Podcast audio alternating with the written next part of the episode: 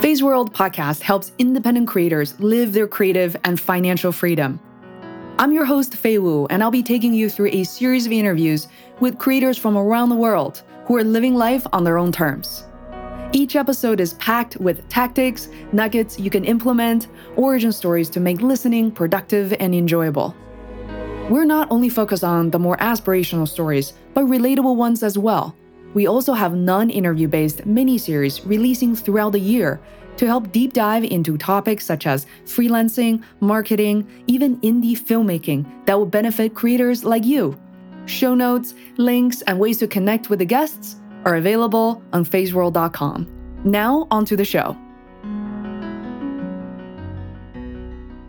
Hey guys, this is Fei from Feisworld Media, and today I have a very special guest, Andrea um, Barrica from O School, to join me. Thank you so much for for being here, Andrea, and thanks for your time. Thank you, Fei. I'm so excited to be here. Hey, everybody. so I definitely want to do a brief intro for those of you who don't know uh, much about O School. So Andrea is the founder and CEO. And this platform is something that uh, it's been introduced to me through my content manager, actually, uh, Anna Friberg. And O School is very powerful because it is a judgment-free educational platform to learn about sexuality, sex, sexuality, pleasure through articles, online conversations, interactive experiences like the orgasm order form, which I did fill out yesterday. Uh, previously, Andrea co founded the accounting and tax platform. Um, Andrea, is it indinero.com? Yeah. That's right. Oh, wonderful. And you also served as a venture partner and entrepreneur uh, in residence at 500 startups. So that is one of the world's most active global seed funds. My goodness, what a life. You're still so young and you've done so much. I I it feels that way too to, to hear all that like wow, that was a lot of things, but uh what's so exciting is the time that we're in and I think uh, so many people are like have multiple careers. I don't. I feel and I feel like the the world of a linear career is is is gone, and so uh, it's so awesome to be able to meld it all together. And then just the other day, someone was like, "What does accounting software have to do with like sex?" But really, the two things people have the most shame about. I mean, it's money and it's sex. So I feel like it, it connects to me, but uh, mm. at the mm-hmm. time, even sometimes it doesn't feel like it connects. But mm-hmm. it always, I think, comes together uh, like backwards. I think Steve Jobs said that you connect the dots backwards, not not when you're in it. Mm, it, it is so true. In retrospect, I've been podcasting since 2014. A lot of people still don't realize that's the case. And, you know, YouTubing for about two years. It is really in retrospect, I realize how all the knowledge, all the pieces and people, the hundreds of connections are coming together. So I really urge people who are, you know, many of my audience here are content creators and creative entrepreneurs. Many of them started in the year 2020, which was a pretty, pretty rough right. year for everyone. So a lot of them are like, how come I don't see the progress? Am I even on the right track? Am I making progress? Um, what what are your thoughts? Because Andrea, I feel like that's kind of people will say this is in your DNA. You've been doing this probably since you were like 15 or something. Uh, well, you know, I had none of those dreams when I was 15. I when I was 15, I was uh, leaving. I was actually left home a little early. I did not get along with my parents at the time, and so I had a I was like had a lot of conviction I was going to be a linguist. So I went to school for linguistics. I studied abroad in China. I like did things that put me on a path.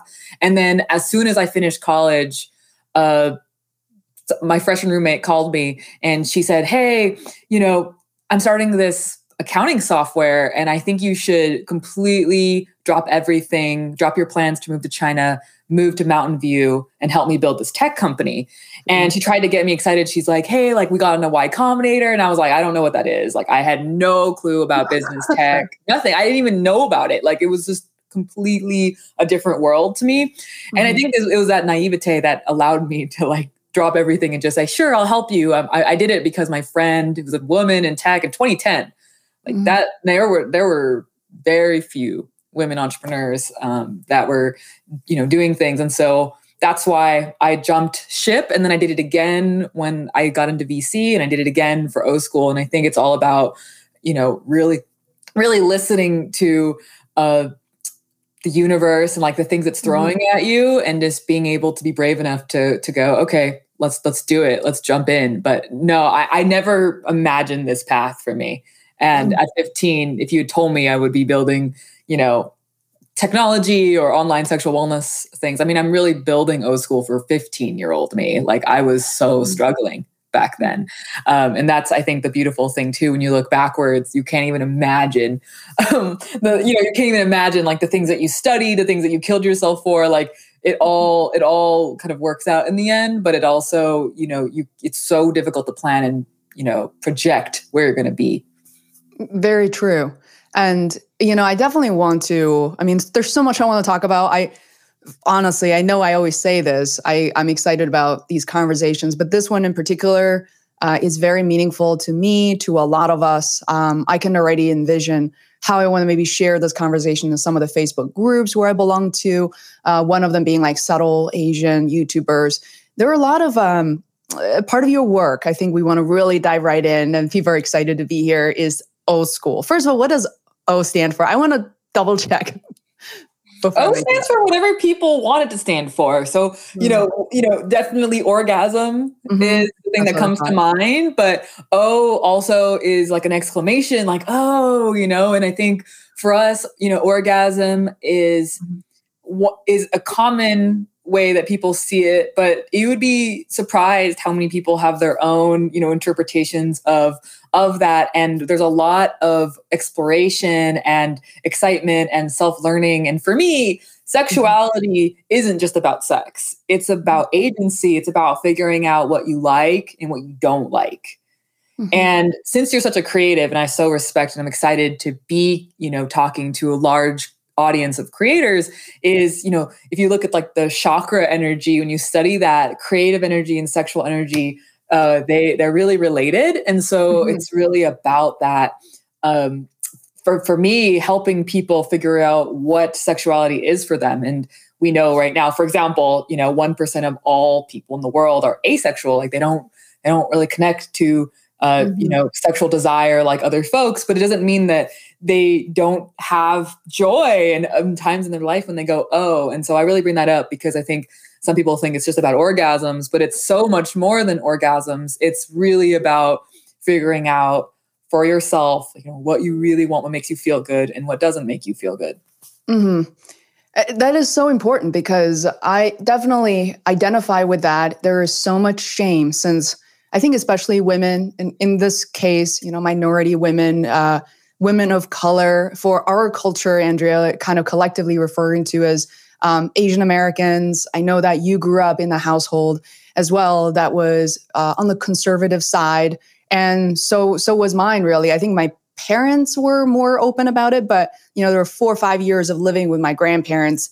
It was something that we couldn't talk about. I couldn't as a six year old, it was wrong for me to look at boys or girls uh, in, in, in any way. I was very confused for a long time, frankly. And um, what was what was like for you, kind of for us to talk about our childhood um, before we dive in? Well, very similar to you, Fei. I I knew at a very young age, at my youngest ages, that it wasn't okay to be naked, to to mm-hmm. explore, uh, to ask questions the only thing my parents taught me about sex was don't have it until you're mm-hmm. married. It was just this thing that we knew. And we could watch violent movies, but we couldn't watch sex scenes, right? It was like right. funny because it wasn't um, like a lot of young people, like they were censored from watching like really violent movies. Like I just remember like I was five and I was watching Saving Private Ryan, like gore everywhere. My parents were like, this is completely appropriate for a young person. But if there was a kissing scene or a sex scene, it was like, no, you're too mm-hmm. young. Mm-hmm. This is bad. It was very clear um, mm-hmm. to me. And yeah, I grew up with a lot of fear about the topic, a lot of shame. Um, and so when I speak to other Asian Americans, other Asian people who grew up in Asia, it's mm-hmm. not, it's just something that a lot of people feel unable to connect to even like i know that for me it was just so separate from. What was you know I, I, studied i really worked on school and my my academic goals and my career goals because sex was just this thing that felt un just not accessible to me and then when i started to want to learn and start to struggle and start to look through it the internet did not solve the problem for me i was googling things and i was working in software. I was, you know, looking at internet companies and businesses. I was Googling around and I just really wasn't finding things. And that's where O School came. So now O School, we build trusted information about sexuality. And the way that we think about it is, you know, there's there's really great medical resources like Planned Parenthood and WebMD and Healthline. And then there's like porn on yeah. the other mm-hmm. side. And we really just think about like what's in the middle there. Like there's a lot of questions, a lot of ways of helping people get there. And what exists now, there's a lot of resources that exist, but there aren't a lot of, you know, really come that brands that come to mind, like companies that come to mind that you can ask these awkward, hard questions to. And mm. that's where we focus. Mm. And I, I feel like I almost want to pull up the, the website. I'm looking at it, but for people who are listening, watching now or later, O dot school, very simple. Um, very straightforward. And Andrea, I don't think, you know, what people don't understand is that you're not trying to dance around the subject. I I am very respectful of a lot of TED Talks out there. I've watched many of them about like how to you know how to feel sexy i think the conclusion at the end of those speeches usually is you should love yourself first which i completely agree but I think O School is very daring in the sense of diving in. We talked about the orgasm order form. Um, there were, also, I got an email recently to say, you know, you did a survey of asking people who, you know, in your relationship, who initiates sex first. And I was actually really surprised to see the results, right? Um, and actually, I don't, I want to dive in. Like people who responded to that survey, are they mostly men or women? I assume women. We have a really split audience it's probably some some sometimes when you uh for example when o school started we were centering women but men just kept showing up and and we've really grown to think beyond that we also have you know there's reports that there are mil- more than a million non-binary adults in the us so even thinking about like who we're reaching we're getting a large swath of of people who are identifying with not just even men and women like people identifying as non-binary in mm-hmm. that specific group um, you know, usually we're like 60 40 women to mm-hmm. men but then sometimes we get things where men are more comfortable to answer and so we're learning these things o school's really curious like we're really a curious team and so we're mm-hmm. always wondering like trying to take out all assumptions you know what will happen if we just ask people curious questions never trying to titillate or arouse but just start the conversation. And even me, you know, when my team is putting out these polls, I, I mm-hmm. answer them myself and I'm like, oh, I've never thought about that. Or, ooh, how do I think about that? And I think it's just an invitation for people to, you know, talk about it in a non, just like more of a science way, a more curious mm-hmm. way, and not this this thing that you have to perform or be a certain way, or you know, not like pressure. Because, mm-hmm. for example, with that question of initiation, we find that a lot of men really kind of sometimes want people to initiate to them. Mm-hmm. And that's one of their, you know, their their you know their secret desires that maybe you know is not so accepted whereas people raised as women are you know expected to receive and maybe they want to initiate more and we're really trying to get at those types of uh, trends or changes or the way that people um, want to be more open in thinking about sexuality than what we see in movies what we see in mm. porn um, mm. or what we've been told I know that for me in my Filipino upbringing, it was like men go get you, women you you have to wait, and if mm-hmm. you're too, you know, there was this a lot of talk about being easy and like if it's easy to date a woman that it's bad and it's slutty and like all of these mm-hmm. types of things are fed to me and these are the things that I think a lot of that a lot of people they don't investigate. Sometimes they're like, oh, this, they don't question it. They're just like, this is how it is. And we like to open up that conversation. Yeah, the the opening of the conversation is definitely step one, and normalizing the conversation around sexuality uh, is something that I've seen, and I, I feel like I'm always looking for information around this because you know I am approaching my late 30s at this point, and I feel like I should know, truly know a lot more about that. And, and really, as a content creator, as a podcaster, I want to open up this conversation, um, especially being an Asian, uh, being an Asian person. I feel like people, I know some of the audience are more drawn, some more drawn towards me because they feel like I understand their upbringing, um, you know, their background. And and secretly, I also notice whenever I go to YouTube, for instance, like I'm very drawn to other Asian creators' content. Um, so I'm I'm really proud we're able to do this. But what are some of the Andrea? What are some of the challenges that you may have witnessed like earlier on versus now? Because now I realize O school, for instance, on Facebook, the group has nearly a million people. I think it's approaching nine hundred thousand at this point. So the conversation is probably changing and shifting all the time. So what what has that growth and experience been like for you? It's been it's taught us so much. And i had a lot of assumptions and things that i am continuing to overturn. I think mm-hmm. a, a, big one is the age of the people who come to o school. Every like that one of my one of my frustrations is that people think sex education is for young people and kids.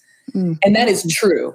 We mm-hmm. need so much more comprehensive sex ed it's not even funny in the us like mm-hmm very little comprehensive sex ed is happening, and that is a big problem. So put that aside.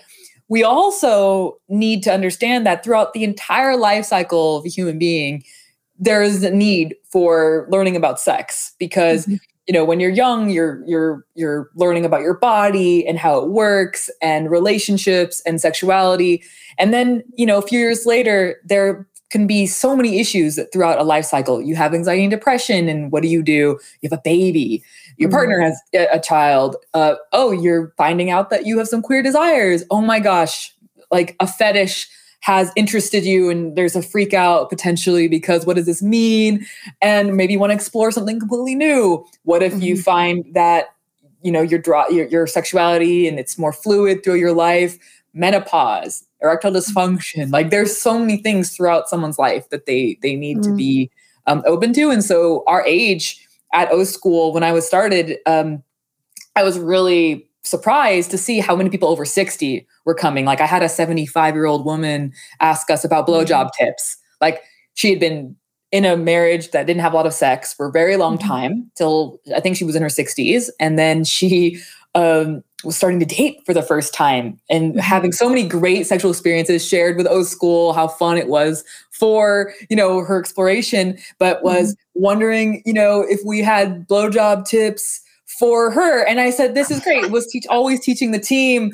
You know, we ended up writing an article about like blowjob positions for people over 60. So like their back doesn't hurt or they're, you know, like they like there's like all like that, that that's something that our community taught me. I did not, you know, our our our content team, the editorial team, we're learning from our our community all the time. Mm-hmm. And it's the longer I do the work at O School, the fewer assumptions that I feel like we should have and the more mm-hmm. research we're doing. So the reason we do polls more than anything else is because there isn't a lot of great sexual wellness data, period. Even the academic yeah. world, the business world, any world. Like we are starting to find that this is such an area that is underserved and mm-hmm. also not well understood.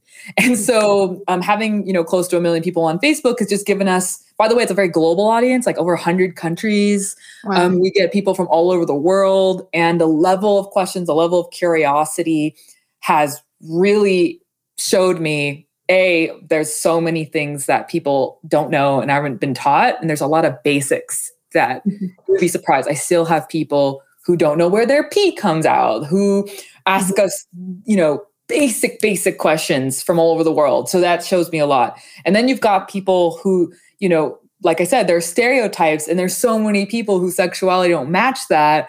And that is a beautiful thing. And so, what my hope is with O School that we continue to normalize the conversation and also can understand and share how our understanding um, is is developing. Mm so i mean such a wonderful journey. And uh, you know it's interesting like the platform we're on right now we won't be able to see for instance comments from linkedin. It just won't get posted here. But i'm really intrigued for people's reactions as they're stumbling upon stumbling upon this conversation and they kind of explore on their own time. But feel free to you know send us questions and i you know anonymously as well if you're on youtube you know with your username. It's not like we're going to uh, I'm, I'm not going to identify your name if you ever sending questions uh, during the segment. But i think it's so inviting Um, but Andrea, another area I have just enormous amount of respect for you is I think we both realize that what you're doing here is absolutely not limited to sex and sexuality alone. You are also addressing um, sexting, safer sexting, um, which is a great information for teenagers and perhaps you know parents um, and people over sixty. I had a lot. I mean, a lot of sixty-year-olds were like sexting for the first time, and we actually find that sexting rates in people who are older are increasing as well. Or I, am the data that I'm seeing is that people of all ages are sexting. A lot of people were lonely in the pandemic and they're they're started so so yes young people are sexting you know we know that one in about one in four wow people under 18 are starting to experiment and there's a lot of fear around that and there's a lot of things that we we talk about on our site there's safety precautions of of course that have to mm-hmm. be explained and parents should be aware and also mm-hmm it's one of the safest forms of sexual expression there is. You you, you know, mm-hmm. there's no risk of pregnancy or STIs from that. There's mm-hmm. other risks, digital risks in the digital world that people that young people need to be educated about. But it's also a beautiful thing that young people are expressing their sexuality. You know, mm-hmm. period. They are they are they should be. Uh, this is a this is an opinion that I think a lot of people still feel like when you talk about young people and sex, it mm-hmm. has to be about fear and don't do it we all, you know, a mm-hmm. lot of people who had sex said that's the message. messages. Like if you have sex, you're going to get pregnant, you're going to get STI, it's going to be bad, right? And that yeah. it's important to give education about all the risks, absolutely. And also, it's still important to realize that humans are sexual beings, mm-hmm. and we should be empowered to make the sexual choices that are right for us at the stage that we're in. Mm-hmm. And that's, I think, really important when we talk about sexting is a great topic because there's a lot of, you know, I think well, like there's been a lot of like mainstream articles that have come out about oh oh my gosh like and even even the one of the last ones I read focused on you they could be uh, potentially uh, in trouble with the law for mm-hmm. child porn and like all this fear and anxiety around new forms of technology and sexuality and what I mm-hmm. love to do is say the risks cleanly. But as we know, with abstinence only sex education, which right now is one of the more dominant sex educations that are that are being offered in the United States, at least, mm-hmm.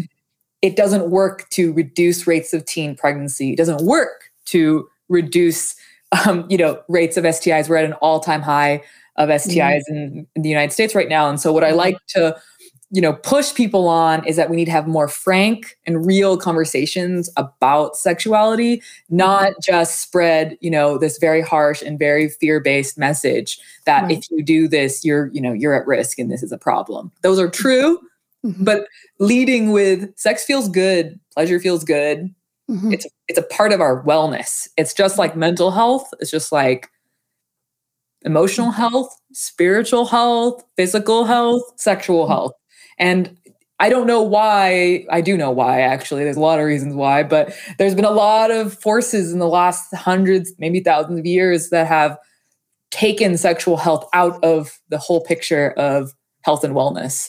And mm-hmm. I really am excited that right now I am seeing we're putting it back into the body basically. Mental health was lagging. I don't think we we supported mental health as much and i'm so glad to see that mental health is getting the attention it deserves. And now we can also pay attention to gender identity sexual health sexual mm-hmm. wellness this whole um, this whole this whole super important part of our lives.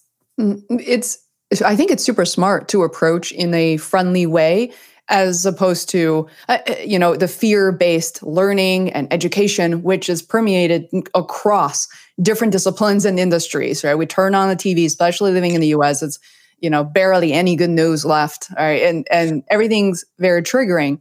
Um, but at the same time i think we're aware you are I think you're walking that line. And I, I feel like this part is also really on brand. It's so hard to do when, you know, when we establish a company, people say, oh, this is not really on brand for you anymore. But, right. you know, you said data driven, something I remember reading from uh, a number of your articles. Uh, 80, you know, there are basically 83% of the, I believe, social media platforms as well as tech platforms overall are built by men, yet the majority of the social media users are are women. So there is that discrepancy there of how these technologies and, and platforms are being used. But at the same time, what I feel about what O school is doing ultimately is kind of putting that power, that control back into uh, women's hands or you know people of of color people who are minorities um, too because when I say that, I don't just mean initiating sex, but also there's that piece of understanding yourself, even providing feedback. I feel like I would love to hear you talk about the feedback portion because that part is really hard, at least from my, you know, from my experience talking to my female friends. I don't think I've ever heard anybody not cr- critiquing, but you know, we talk about pleasure here and what works for you, but I don't think women are naturally very open about that at all. And perhaps most men are not very, um, uh, very accepting in terms of feedback, right? It's seen as it's almost as a shame or seen as a sign of weakness. And like, what do you think about feedback and communication when it comes to sex and pleasure? It's so challenging for people because, you know, to be, you know, let's just look at stereotypes. Like, to be a woman and to be a sexy woman. You see all mm-hmm. the way that Victoria's Secret's in the news now and like all these different brands in the news. And there's all these pressures to perform a mm. certain way. So for women, it's to be sexy, to be desirable, to, you know, all of these pressures there. And then for men, it's also there's also a lot of pressures. Like to be a man you have to have a lot of partners. There's pressures on who should have the more partners. Definitely you know there's all these pressures. And so when you give feedback and when you have communication it people it's very sensitive. Mm-hmm. and what we find is most people that we speak to that come to us we have data too as well across the board. And we do see gender differences mm-hmm. on comfort level sharing desires with partners. And it's you know men generally gen- you know generally with the data that we've seen we've recently done some market you know some research and looked at our data they're a little bit more you know willing and confident to say this is what i want this is what i don't want. And definitely mm-hmm. for women it's lower. So there's a little more shame. Also just a lack of education. We don't have clitoris education as much. And so we mm-hmm. know the data straight women are having the fewest orgasms of any other group Mm. So like yeah. straight men, gay women, gay men, bisexual women, you know, like mm-hmm. and actually bisexual women, it's closer to straight women. So sleeping, and it's not, I'm not trying to throw anyone under the bus here. It's just mm-hmm. an educate, it's a it's a big education gap. And also there's gendered stereotypes, expectations. Society is really kind of given us a lot of messages. And in this way for queer people there there's actually an advantage because w- there's not representation. That's a bad thing. Not having queer representation is not great. But when it comes to sexuality there's a little bit less of a script that's fed to you because if you're a mm-hmm. straight woman and a straight man you watch all these movies you're kind of mm-hmm. fed like this is how sex works. And we talk to straight women and straight men and they have a very set they have some expectations for how sex should go. And if you've watched any movie, what is it like, Fei? It's like mm. effortless and like kissing, and then they fall into a bed, like everyone's having an orgasm at the same time, and it takes three minutes, and then it's like over, right? Like think mm. about every movie. It's not even porn, just just any movie. Um, mm. and when it doesn't fit that, when it doesn't happen like that, mm. there's a lot of oh my god am i bad am i not good at sex all this all these feelings come up for people and mm-hmm. so what we hope is that people go at their own pace learn what feels good to them i mean how uh, it's true that when i ask sometimes when i ask women what do you like in bed what feels good in bed yeah they don't know. They're like, I, know, I'm supposed to do, I'm I know I'm supposed to do this, this, and this. And I'm like, mm-hmm. yes, that's great. what do you like? What do you what brings you joy? Um, I once led a workshop and I called it making your delight list. I, I mm-hmm. gave them assignments to go home and make lists, mm-hmm. not just of sexual things, but mm-hmm. anything that brought them a lot of bodily, physical joy. So mm-hmm. I always give the example of getting my hair blow dried. I love getting my hair blow dried. That's a very positive, very like yeah. sensual experience for me. And I will tell my partners that I like that. And I try to start with non-sexual things because as soon as you get into sexual things, there's all these, you know, ah, like I, I don't feel comfortable asking for that. I don't, I'm not ready for that. And so um, my advice to anyone who's on that journey is start to just pay attention to what feels good. And masturbation is a really mm-hmm. relevant topic. And we also find that comfort level talking about masturbation is way lower in women mm-hmm. than men. And mm-hmm. this is mm-hmm. an important tool to learn what you like. And so some people are ready to be on a masturbation journey, some people are not. And so mm-hmm. for those people, that's why I start with pick pick things that delight your body and start there. And then eventually maybe start adding things that are physical, sensual, sexual from there. Mm-hmm. And the moment you said uh, when you had a, that workshop, I was thinking, wow, if I were to be at that workshop, I probably have to look over to whoever's next to me. Is like, what, what did you put on your list? Can I copy some of that? It's it's something that is so uh, uh unintuitive uh, to me. I'm just being very honest. I think uh, you know, recently worked with Dr. BJ Miller on um, basically sex, sexuality. There's a webinar, and people, there were 150 people really engaged in that conversation. And with him admitting that it's a really difficult and really challenging topic, and his audience are primarily caregivers as well as people who um, have certain type of illness, different severity. But both groups are being impacted. Caregivers not having the energy or or feeling like they mm. should feel sexy. It is not their role anymore. Their role is to Absolutely. be a caregiver. Having children affects a lot of people this way. Not all people. Some people feel more sexual as mothers, mm. but some people feel like this weight of the caregiver role. And um, of course, like there's energy issues and stress, and then mm-hmm. anxiety mm-hmm. and depression. There's so much there. I'll also share that, you know, this is not just women, I actually had the opportunity to um, be on T Pain, the rapper's show, and I had him fill out a version of the orgasm order form, Fei, which you mentioned. Yeah. And there's a question of like, you know, what things make you feel the best? There's some uh, around that lines, and and he was like, wow, you know, he's like, I have had sex with a lot of people. And he said, No one's ever asked me this. And I was like, Oh, that's so great. You know, that's you know, Think about like what's the recipe for your ideal experience. And mm-hmm. so even a rapper sometimes can learn and you know like I think there's a lot of stereotypes about that, but I think caregivers a great example of people where mm-hmm. I think a lot of people split themselves and they're like mm-hmm. this is my public self. This is my yeah. public identity. I am a mother. I am a professional. I am a mm-hmm. CEO. I am, you know, they, there's mm-hmm. a, I'm a, I'm a daughter. I'm a sister. I'm all these things. And when you try to integrate sexuality in there, it can really challenge people because maybe there are internal judgments that we have. You know, like it was really difficult for me to you know integrate. I had a, a, public facing you kind of said my in my bio like i was i was a, in venture capital. I had co-founded accounting software. And when i started to build o school a lot of people were like you got to be careful with your brand. Mm-hmm. and i was like what do you mean? And they're like you're gonna you're gonna really mess up like kind of just warning me that as soon as you go into sexuality society is gonna draw a box around you and put you in another category of person. And that's one of the big reasons why I remain, you know, really, really outspoken about business and data and science because it's mm-hmm. not, you know, it's not just about like I think people think sexuality means you have to be sexy, and that's mm-hmm. actually not true at all. It's about mm-hmm. connection and learning and awareness and deep, deep work unlearning judgments that mm-hmm. we may have, unlearning shame and mm-hmm. pain and trauma. Like we haven't gotten trauma. Like so many people in this country have had, you know, really traumatic experiences, and healing this is going to take a lot of that. So, hello, mm-hmm. I, I see we have guests in uh, coming in. Oh, hi everybody! Let me know if you have any questions. We'd love, yeah, love any audience questions.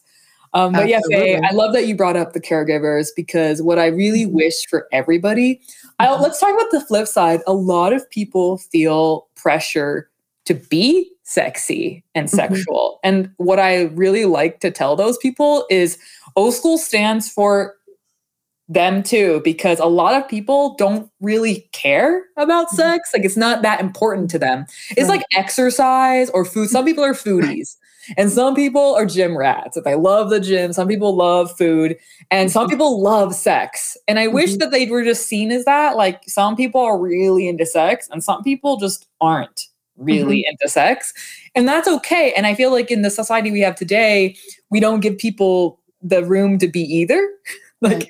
it's either we push people to be super sexy or we punish people for being sexy. But what mm-hmm. I want to see is a world where you don't have to care about being sexy or have sex or any of those things, but you should be educated in a way so that you know what the options are. Because I also think that mm-hmm. a lot of people who would not, a lot of women, we have done experiments and studies, they don't prioritize sex in their life. They have a mm-hmm. lot of like, they're just, they're like, it's like not for them or they don't like it or they're, mm-hmm. they, they have pain or all these things. But when you work with them, some of them find that they love sex. Some of them, that's just part of who they are. They don't, they don't care. But right. the, the issue is when you don't give especially we just we just heard straight women are having the fewest orgasms they may not be aware of how to feel good if we mm-hmm. change that what would we have? That's that's a question that I'm really trying to answer through our work with O School. Mm. It, again, it's a very it's a very daring area, and for people who are watching this, I know that you know we, we've talked about uh, straight sex, but this platform is very much open to people of any sexual orientations, and I I'm lucky enough to have a lot of my friends who are you know um, heterosexual, homosexual, bisexual. You know, I also I feel like we live in the world right now. It's an opportunity to to learn so much more. Um, you know, again, I'm you know I was born in the early '80s. In in like looking back, I realized what would my life be? What would actually how would that impact my uh, maybe sexual orientation is not exactly the right label, but I think I would be exploring a lot more. I think I would be mm, probably more open to it. You know, what is it?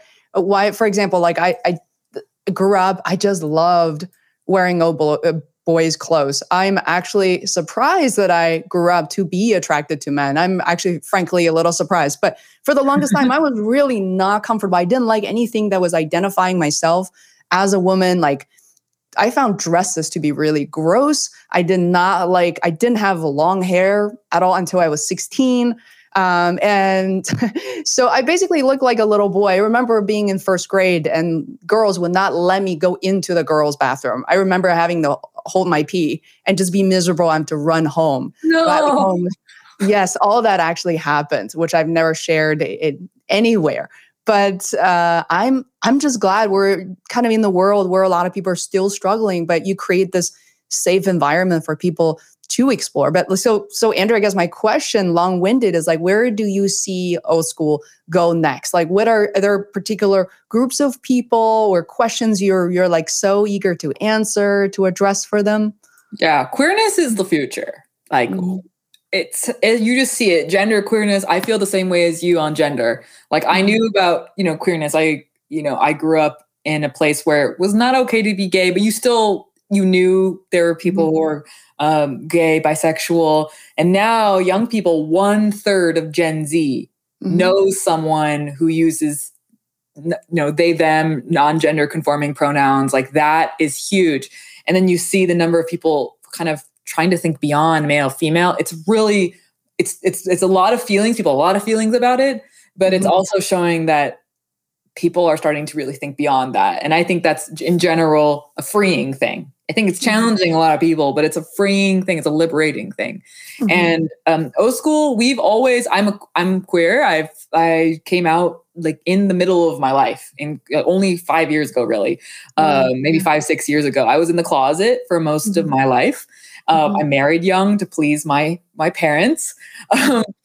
and that experience really connects me to people who are are in different stages of their journey. We're not all ready to be like out and proud. And now, you know, I love helping people who are just exploring too. You know, Fei, I love that you shared that because many people, you know, have experiences growing up that you just stuff inside. I did. I know that mm-hmm. I did. Uh, I wanted to be a good Filipino daughter to my parents. And for a lot of my youth, that meant covering up you mm. know, my very early attraction to women. I have a funny story where I went to Catholic school at, uh, at kindergarten and I ended up like getting in trouble with the nuns because like I would not leave the eighth grade girls alone. I was five years old and it was innocent and like fun. And I was very curious why they couldn't like you know, wear their bathing suits because I went to a very conservative Catholic school and like little five year old me was, you know, running around very curious about that. And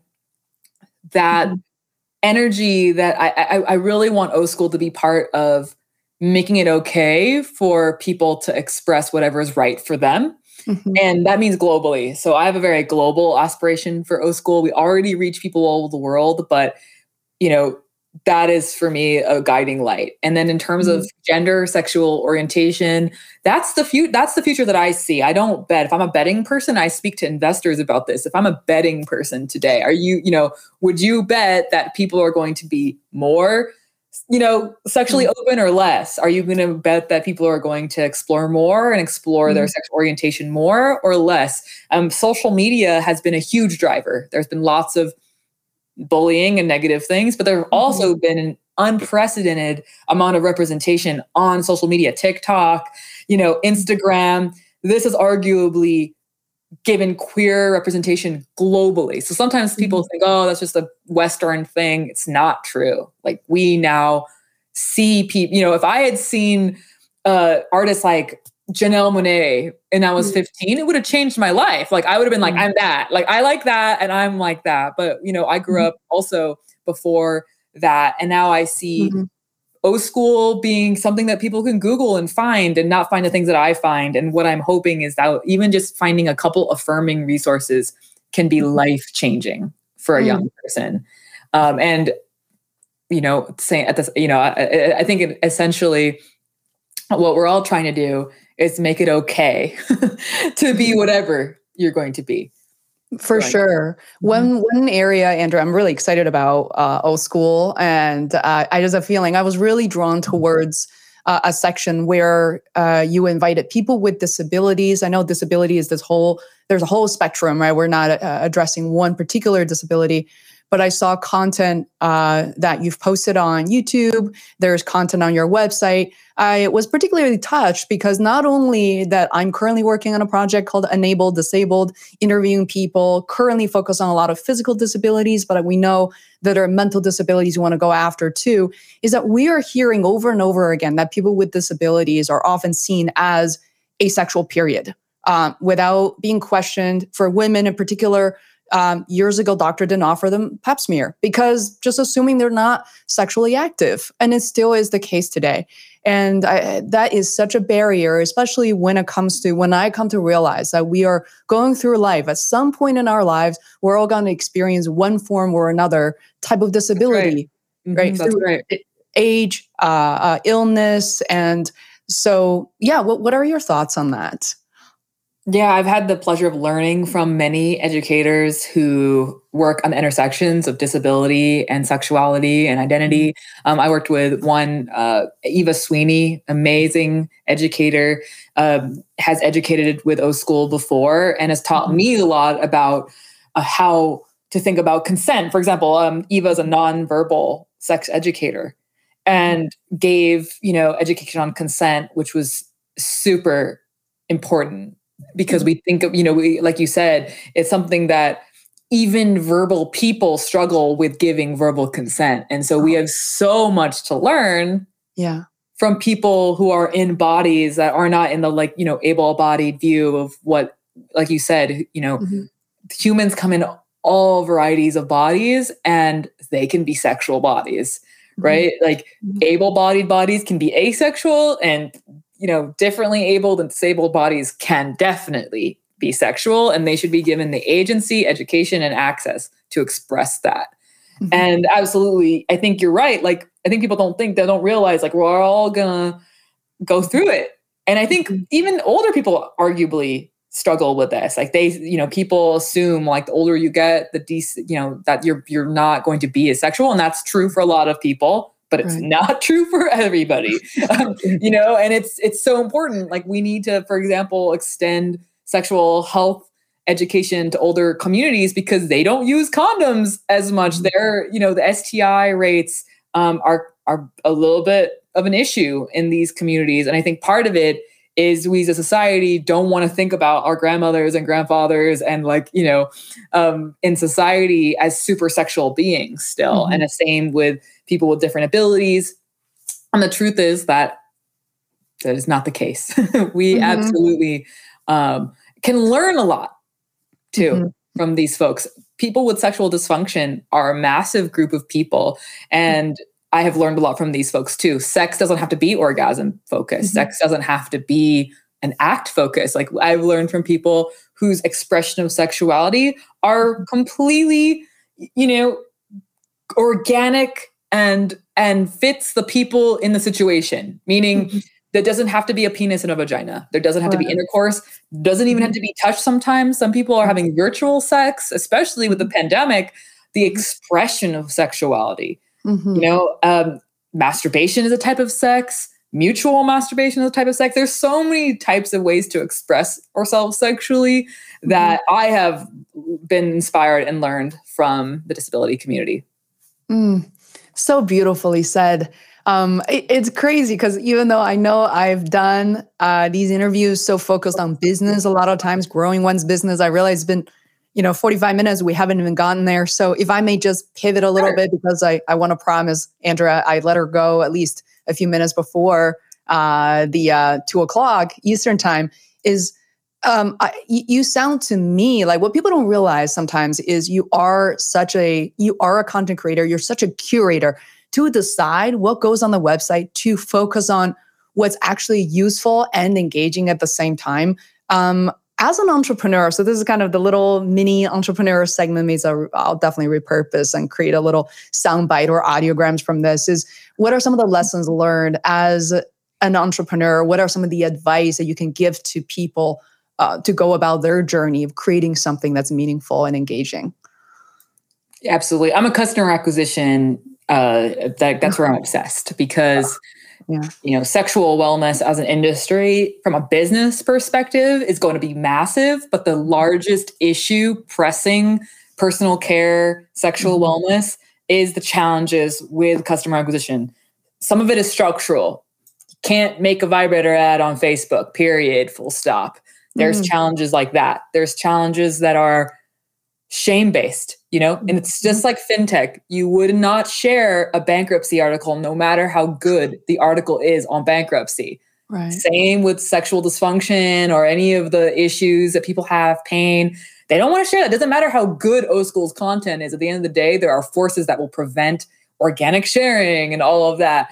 And so that's been a massive focus for for me and what i love helping people with is really meeting their consumers where they are mm-hmm. and going from first principles because if i take playbooks from other industries they just don't work for sexual wellness like it does not matter how mm-hmm. awesome the playbook was you have to invent one for mm-hmm. things mm-hmm. that we we we really don't have a robust field and so my advice for entrepreneurs is definitely first principles meeting customers where they are i think more than ever today people especially you know younger audiences gen z they really they don't want like a lot of people don't want traditional marketing the way you know so giving really useful content we learn from google search google trends um, mm-hmm. we really focus on what people are asking it, it, seems so basic but i think a lot of people just miss those very fundamental things about content and creating content for people mm-hmm. and that's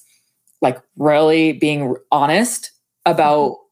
The people who are coming to you for example a lot of people i think brand marketing you're creating this like you know aspirational brand and mm-hmm. in sexuality there's a lot there's a lot of challenges with that because if you build the victoria's secret for example mm. right it alienates a lot of people mm-hmm. and what we're trying to like i think there have been challenges with o school we are so broad we serve a lot of different audiences and that can be really bad like a lot of people are like mm. focus focus focus but when you focus in sexual wellness that for us was a, a really important business decision not to because if we focus for example on straight people. Mm-hmm. Mm-hmm. That that doesn't that doesn't fit what we want to be long term. And today, it's so important that your DNA reflects that. And so, mm-hmm. uh, the the solution for us has been really being clear about how we segment, how we build our our our, our customer acquisition funnels, how we think about growing the business, being a top funnel brand, meaning mm-hmm. we're not focusing on one specific group and trying to serve all their needs because mm-hmm. that in a world where a lot of things are catered to the mainstream. A lot of things are catered to heterosexual people, to you know certain groups, uh, and we. I won't say that we've only focused on on you know people in like you know uh, who who are minorities even like it's mm-hmm. like sexuality is so is such a there's so much that mm-hmm. hasn't been built that mm-hmm especially not just sex tech but any anything where you're going into a space where there's the consumer problem is so complex um, mm-hmm. that has been for us how we've focused our our time especially this year is really figuring out the segment of the problem. And for for O School, we solve an information asymmetry problem on the internet. There is not a lot out there when you search, and we want to help solve that information asymmetry. 2 mm-hmm. companies, consumer people don't have data and information about sex. It doesn't exist. Like, mm-hmm. you know, we are trying to create that. And then three, we have to think beyond male, like we have to think beyond gender, age, and mm-hmm. relationship status to target on marketing. Like this is so common. Oh no. Oh no, what happened to Andrea? Oh, I hope she will come back, guys. She's back. She's back. Yay. Sorry, we Where did we, get cut off by uh, just literally two seconds ago. Um, not to when you said not to focus on just a certain group. It, literally, you came right back within five seconds. So amazing. Uh, apologies for my internet. I don't know what's going on, but um, yeah, I just think people focus on you know age, which of mm-hmm. course that's how even the ad platforms when you think about things, the targeting has to we have to think about people beyond millennial women do this and right. you know millennial men and do that and that's mm-hmm. that those monoliths are really tough to, I, to target I so appreciate you saying that because a lot of people these days, when I hear the the word niche, like niche down, I get it. For you know, for most people trying to make a splash, they have to find something that they're really good at. They have to look at the intersections. But um, I agree. I feel like for O School, uh, it sounds like old school, but for O School, it, it is about everyone. And maybe, like we just said, for this uh, conversation to be more fluid, for people to be more exploratory, it is to know that what what people are liking. Frankly, I I am personally interested in in reading what uh, people of other sexual orientations in, are enjoying. Maybe they're able to explore so much more than you know what hetero relationships even know about, right? Like I, I definitely, I would say personally through my friends, I agree with you that I. It sounds like heterosexual couples seem to have a lot less fun, um, you know, a, a, lot less in sync. But then I, I realized it makes a lot of sense. Of men often don't know what what brings pleasure what brings pleasure for women. Because it just the not i just, just don't mean the genitals but just like your bodies or your minds are constructed so differently. And um, the, the, two parties are not always open to listening and receiving feedback so there are a lot of conflicts as opposed to uh, yeah. So uh, it it's so fascinating. Thank you so much andrea. What a what a fascinating conversation. Thank you Fei. I appreciate uh, all that you shared too and i love i think creators are are hugely in, you know adding to this movement um, all over uh, all over. I see more and more people who are looking to explore mm-hmm. gender identity sexuality and it should be it's a business issue. Like if you yeah. want to reach consumers you have to un- understand them and if you don't mm-hmm. understand how sexual orientations and gender plays out and affects people in their life, you're missing out on a big piece of the puzzle. And so I'm really mm-hmm. excited to see more business people learn and start to really explore this area. Yeah, that would be very that would be very exciting. Um, uh, my last question would be: Are you currently? How, how, are you splitting your time? You have so many projects going on. Are you primarily focused on O School? Yeah, O School. O School is my main um, my main love right now, and we're we're building, expanding. Again, we're getting really into data and market research and uh, different things. I think for the first few years of the business, we really focused on the, the you know, building the the the content, and mm-hmm. um, now we're really starting to expand off of that. And so that's mm-hmm. been really awesome, really fun. Oh my goodness. Thank you so much. And uh, I have uh, links in the descrip- description below, whether you're on YouTube, LinkedIn, everywhere else. And um, I will be creating definitely some some audiograms, videograms from this. I absolutely enjoyed it. Uh, thank you again so much, Andrea. I'm going to bring us offline. This episode of the Feisworld podcast is brought to you by Feisworld LLC, our marketing service agency created for independent creators and businesses. We offer website development, video production, marketing mentorship to people who want to tell better stories, level up, and create a profitable brand. Feisworld podcast team are chief editor and producer Herman Ceballos, associate producer Adam Leffert, social media and content manager Rose De Leon, transcript editor Alina Ahmedova, and lastly, myself, the creator and host of Feisworld. Thank you so much for listening.